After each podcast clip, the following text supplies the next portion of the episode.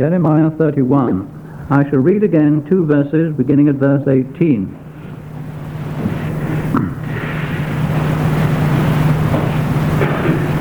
I have surely heard Ephraim bemoaning himself thus, Thou hast chastised me, and I was chastised. As a bullock unaccustomed to the yoke, turn thou me, and I shall be turned, for thou art the Lord my God. Surely after that I was turned I repented, and after that I was instructed I smote upon my thigh. I was ashamed, yea, even confounded, because I did bear the reproach of my youth. Now these words in Jeremiah here are given as a picture of the language of a true convert to the Lord Jesus Christ. They are, if you like, a little photograph of what a new convert feels about himself when he has come to the Lord Jesus Christ.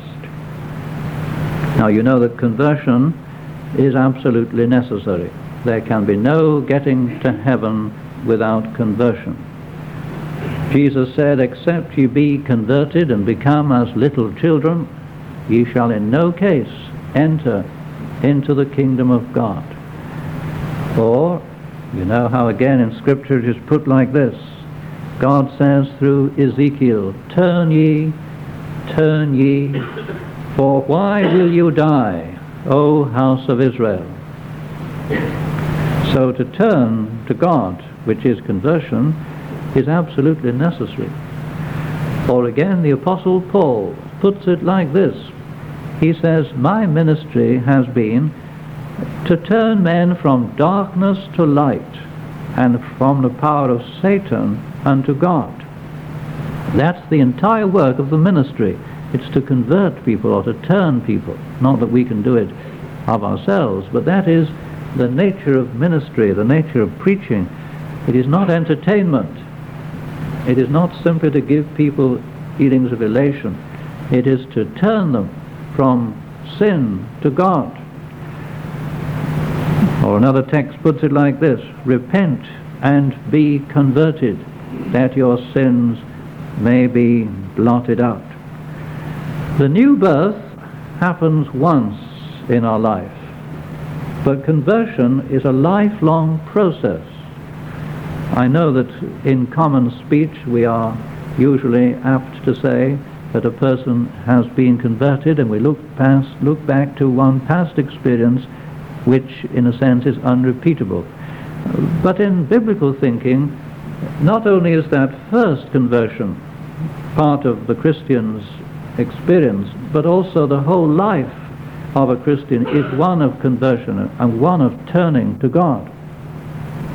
From his first conversion onwards until death, therefore the Christian man or woman is to be forever turning more and more Conversion is imperfect in this life. And so you get Jesus saying to Peter, When thou art converted, strengthen thy brethren. Now, of course, Peter was converted a long time previously, but he means when you are converted from your backsliding, showing that there is such a thing as repeated conversion. Regeneration then is once and unrepeated, but the conversion experience is something that begins then and goes on all the way through life. And that the holier you are, the more converted to God you will be in every respect. And uh, this, therefore, is what is being given us as a picture here, verses 18 and 19. I have surely heard Ephraim, meaning the people of God, the convert, bemoaning himself thus, Thou hast chastised me, speaking to God, and I was chastised as a bullock unaccustomed to the yoke.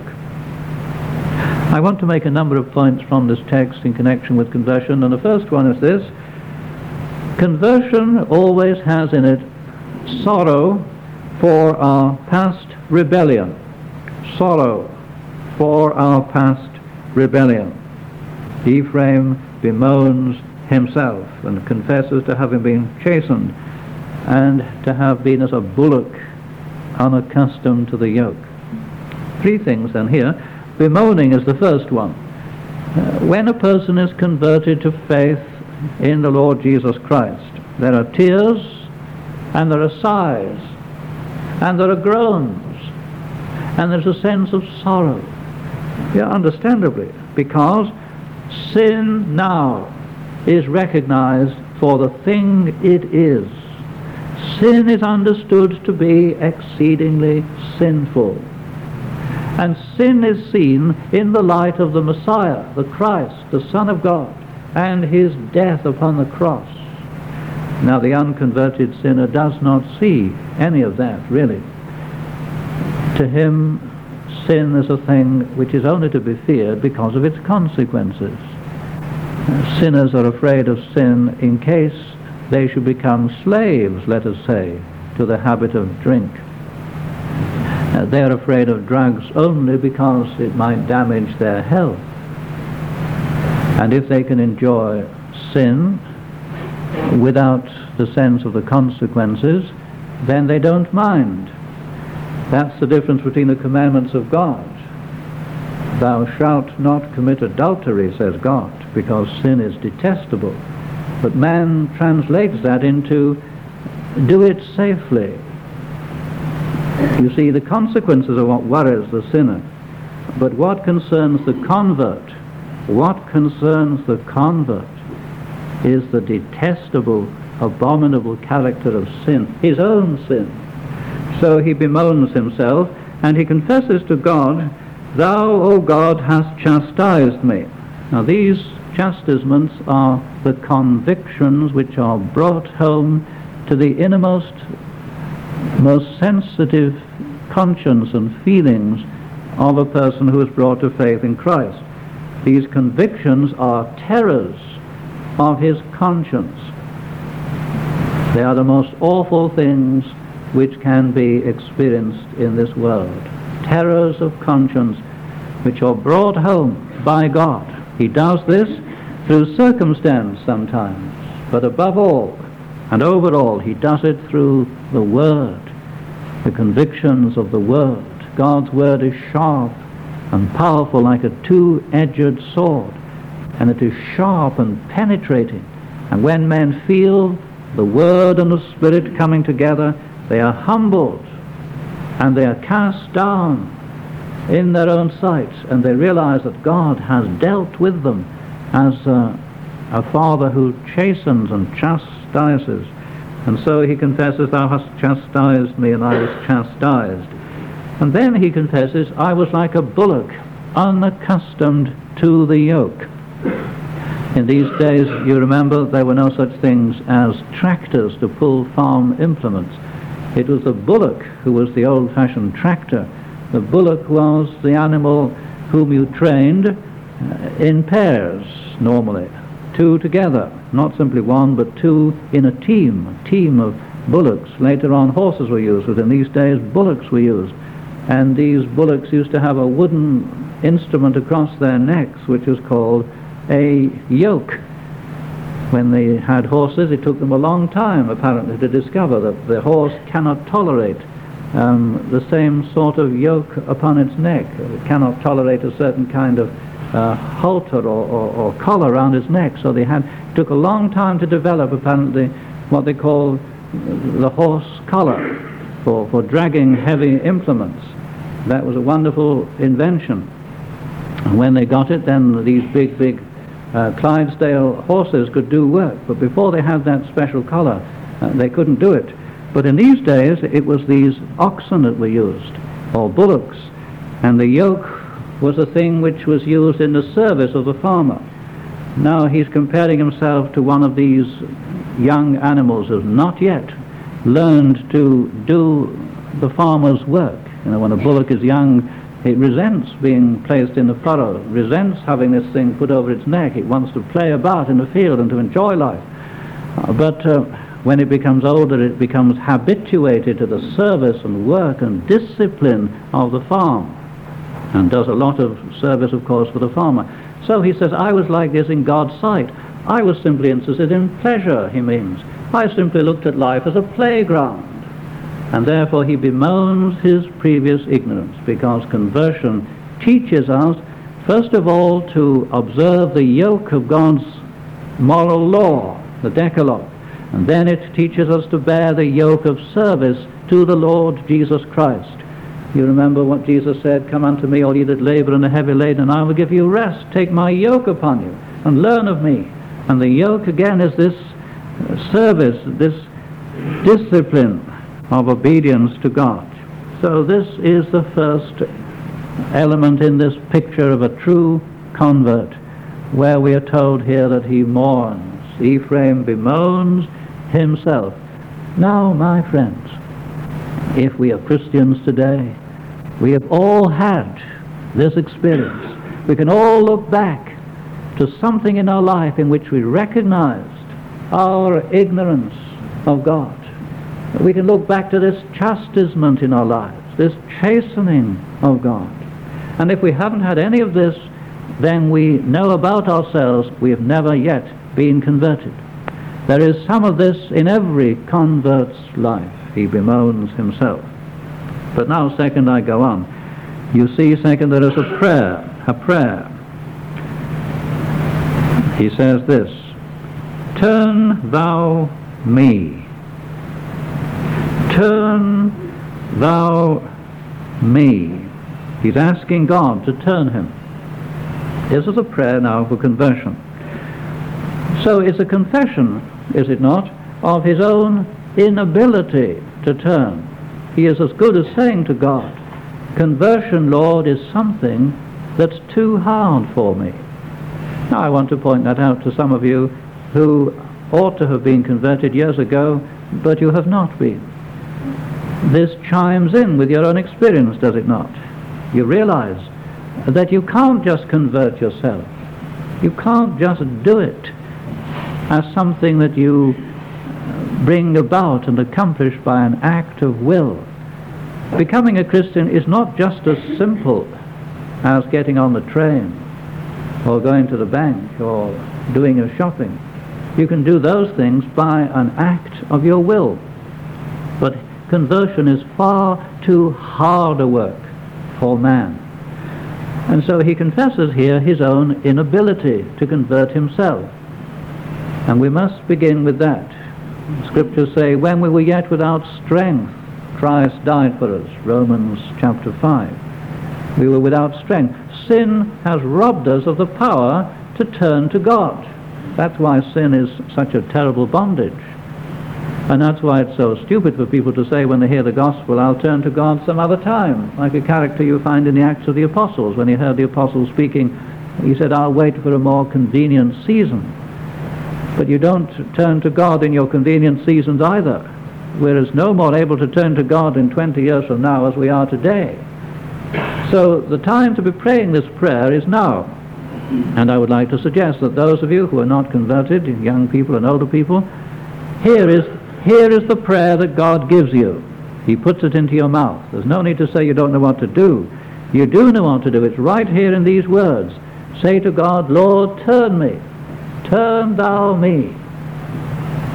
Now, notice again in connection with this here, that nobody was ever converted without prayer. You do not come to faith in Christ. You do not receive the experience of conversion without prayer. The scriptures make it clear. When the Lord Jesus Christ appeared to the Apostle Paul on the road to Damascus, what did he do? He started to pray, Lord, who art thou? Lord, what was I having to do?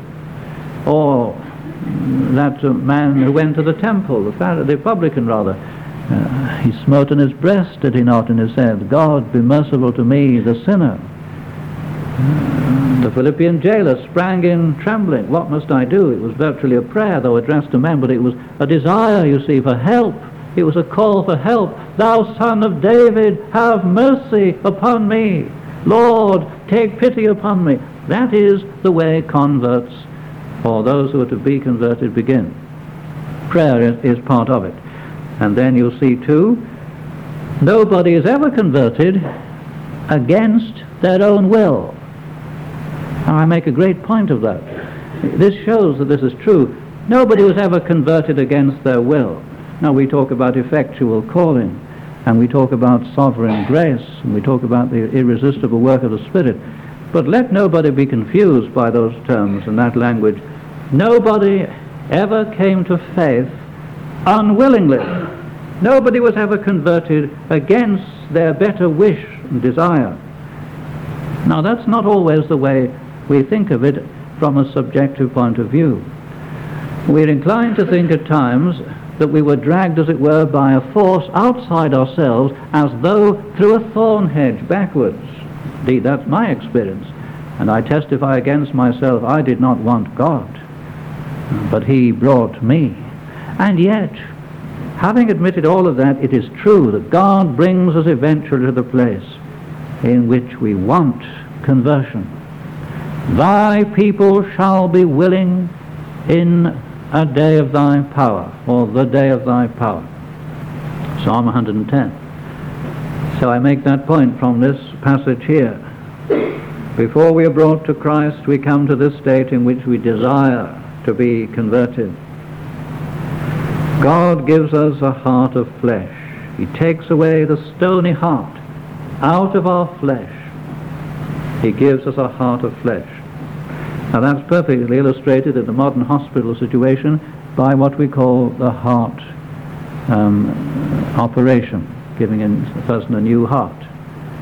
And it's a very wonderful operation. The heart comes out of one person, and these wonderful surgeons nowadays, with all their techniques and anesthetics and whatnot, they can put it in somebody else, and the heart will work in somebody else's body. Seems beyond belief. Now that is what God does. Conversion is heart surgery. God takes away the heart of stone and gives us a heart of flesh. Not, of course, literally and physically, but spiritually and morally. Gives us a heart to know Him. And so he prays here, Turn thou me. Now then, here is the prayer for those of you who are not turned. Don't get into the situation in which you're in a doldrums, in which you feel that you're doing nothing, going nowhere. Here's the thing to be doing every day. Pray this prayer every day, many times a day. Utter this prayer to God. Turn me, O God. Turn me, turn me. And I shall be turned. And here's the next point. When you pray, we must hope for an answer, because that is what is taught here. Turn thou me, he says, and I shall be turned. So, real prayer for grace is a prayer which has hope. We hope for an answer. We hope because we have expectation that God will hear our prayer.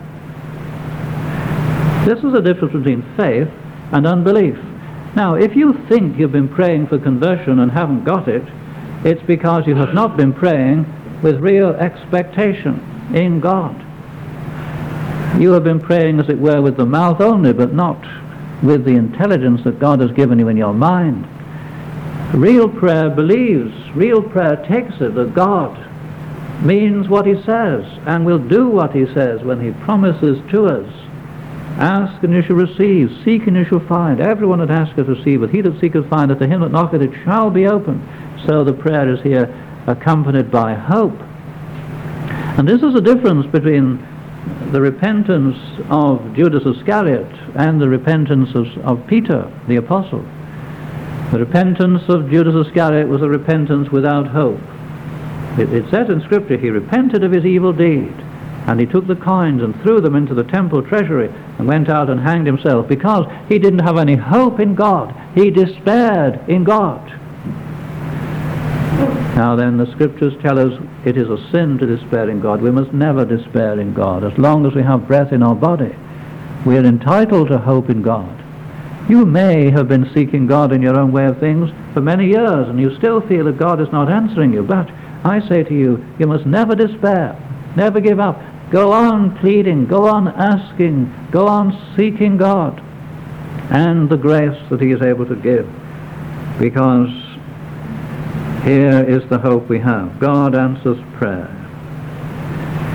The great John Owen, who was a Puritan, Vice Chancellor of Oxford University in the days of Oliver Cromwell, he came to a point as a Christian once in which he fell into considerable darkness of mind. And what helped him out of his state of darkness was a verse in Psalm 103, which we were singing, which I chose deliberately for this very reason. And it goes like this in Psalm 130. There is forgiveness with thee, that thou mayest be feared. That's a wonderful, wonderful statement. There is forgiveness with God. If there was no forgiveness, then nobody would fear God. Nobody would love God if there was no forgiveness. That's why God has given forgiveness to men, that we might fear him and love him. That's where love for God begins, once we have the forgiveness of sins. You can't love God unless you have the forgiveness of sins. You can't fear him aright. The fear of the Lord begins, as we know, the forgiveness of our sins. And Owen had a wonderful experience of that, and not only did he have the experience, but he tells us uh, that uh, he sat down and wrote about Psalm 130. And in one of the volumes of the set of John Owen, he has a massive exposition of that psalm, particularly that verse of the psalm, well worth going to and reading. Now the next thing here is this. Not only do we have hope of an answer in prayer, but we have a reason for our hope of an answer. We have a reason for it. He goes on, Turn now me and I shall be turned. For, now here's the reason, Thou art the Lord my God. Now how do we know we have any assurance that God's going to hear our prayer? Well, it's right here. It's our relationship to God. Now, there's nobody here, and there's nobody in the world today, that has a relationship with God. I don't say everybody has a saving relationship with God. Of course they don't. The Lord's people do, but nobody else does. But we all of us have a relationship with God. And even the most brutalized and beastly man on the face of the earth has a relationship with God. And that relationship is the relationship of creator to creature. God has made you. And so you may say to yourself, well, I'm not a Christian and therefore I can't pray. But, but, but, wait a minute, don't be too hasty. You may not yet be a Christian and you may feel that God will not listen to you. But you have a relationship with God right here. God is your maker. He knew you. He brought you out of your mother's womb. He brought you into the world, gave you your body, gave you your mind, gave you your eyes to see, and everything that you have is from Him ultimately. So you can say, like the, the, the writer here, Thou art the Lord my God. Thou art the Lord my God. It doesn't matter how far away from God we've gone. We've strayed and erred and gone away from His ways, but it doesn't disturb this great underlying reality that we are God's workmanship. We are created by God. And sometimes we have to take low ground in approaching God. Low ground. We can't always say to God, Thou art my Father. The Christian can say that, but not everybody can say that. Nobody else truly, in a spiritual sense, can say that. Nevertheless, Go to God on the ground that your conscience will allow. If you can't address him as your Father, address him at least as your God. Jesus Christ, when sin was his experience, came to that low point. You remember, he did not say, My Father, my Father, why hast thou forsaken me? But my God, my God. He took low ground because sin had disturbed his relationship to the Father, our sin. Nonetheless, he still prayed to God my God, my God, thou art the Lord my God. And you see, here's part of the secret of prayer, uh, that we can use arguments with God. Arguments are appropriate with God. This is one of the things that that great man George Muller, one of the early Brethren leaders in Bristol had. A very, very eminent man. George Muller did this. He said, when you pray, use arguments with God. And he did, and he prayed for about two million pounds to keep the orphanage going of the young people who were in the institution there at Bristol very eminent man of prayer. And his argument was this, use arguments with God. And that's what this writer's doing, this speaker's doing. Thou art the Lord my God. It's a reason why God should hear his prayer. And I want to give you some reasons, if you're not a Christian, why God should hear your prayer. For one thing, the preciousness of your immortal soul. Oh, my friends, there's an argument with God. Say to God, Lord, Convert me, Lord, save me, because of the preciousness of my soul. Jesus tells me so. What shall a man give in exchange for his soul? It's more, impre- more important to God than the sun and the moon and the whole world. Your soul is so precious to God. And here's another, another argument. I say to God, Lord, save my soul because thine only dear Son, Jesus Christ, came to die for sinners, amongst whom I am one, and one of the worst, and one of the most unworthy. And therefore, use these arguments, plead with God to give you the grace. Whosoever will may come. God has no pleasure in the death of a sinner. These are arguments with God. Plead them. And then fifthly, let me point out here, in connection with conversion, let's see what the effects are, the effects of God's converting grace upon our life. Verse 19. Surely after that I was turned, I repented, and after that I was instructed, I smote on my thigh. I was ashamed, yea, even confounded, because I did bear the reproach of my youth. Now here clearly he's talking about the post-conversion experience, after that I was turned. So we're all in this together, not simply the unconverted now. Uh, I've talked to them, but we're all in this. Everyone who's a Christian, is right here in this verse. After that I was turned, he said. After that I was turned, what did he do? I repented. Now there are three things I draw attention to in the text here, which are the effects of conversion. First of all, repentance. When a person comes truly to Christ, they repent. That is to say, they turn away from all known sin to God. That's what repentance is, turning away from all known sin to God. Sin is bitter to a young convert. Sin is detestable uh, to a young convert. He, he cannot bear the thought of continuing any longer in sin. As a friend of mine prayed at his conversion, he said, Lord, I pray that I may never sin again as long as I live. Well, that's the language of conversion. That's how a convert feels. You remember how Muckle Kate of Loch Carron, she repented so deeply that when she wept for her sins, she wept herself blind. And then, notice here second to this indignation. I smote upon my thigh. Now that's perhaps something we didn't understand when we read the verse. I smote upon my thigh. Why would he do that? Out of sheer indignation against himself. You know what you do when you've done something utterly stupid. You, you smite on your chest, or you smite on your hand, or you smite on your thigh. That's what he's talking about. We, we sometimes say, I could have kicked myself. I could have hit myself. I was so stupid. Why did I not think what I was doing? Well, that's what he means when I was converted to Christ, after I was turned, I smote on my thigh. I said, Great God, what a fool I've been. All these wasted years. I might have been converted in my teens, and now I was so hard and foolish, disobeying the gospel that I heard. I wasted these ten years. And oh, the bitter experiences I've gone through. I'm so ashamed, which is the third point. He said, I was ashamed, yea, confounded. You see, he is blushing Shame puts a blush on people's cheek, and uh, they hide their faces. When a child blushes, they put their hands on their face to hide the blush. That's what he's doing. Oh God, he said, I'm blushing at the thought of what I've been. I have been so brutish. Psalm 73, I was as a beast before thee.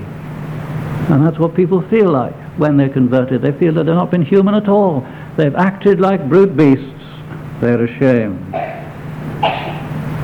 I don't know if I use the illustration in your hearing.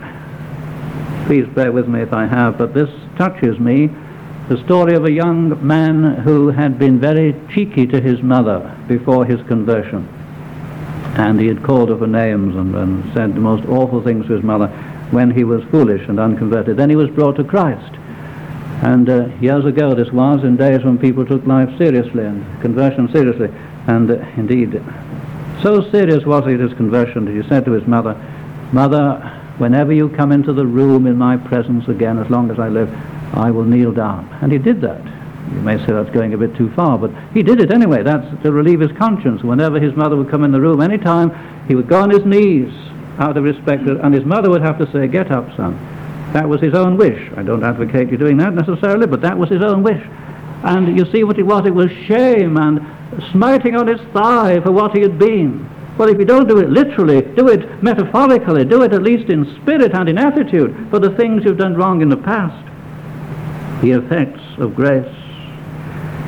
Oh, my friends, what this country needs clearly is nothing else than the experience of conversion. And as I close today, this sense of shame, in a sense, never really leaves the Christian.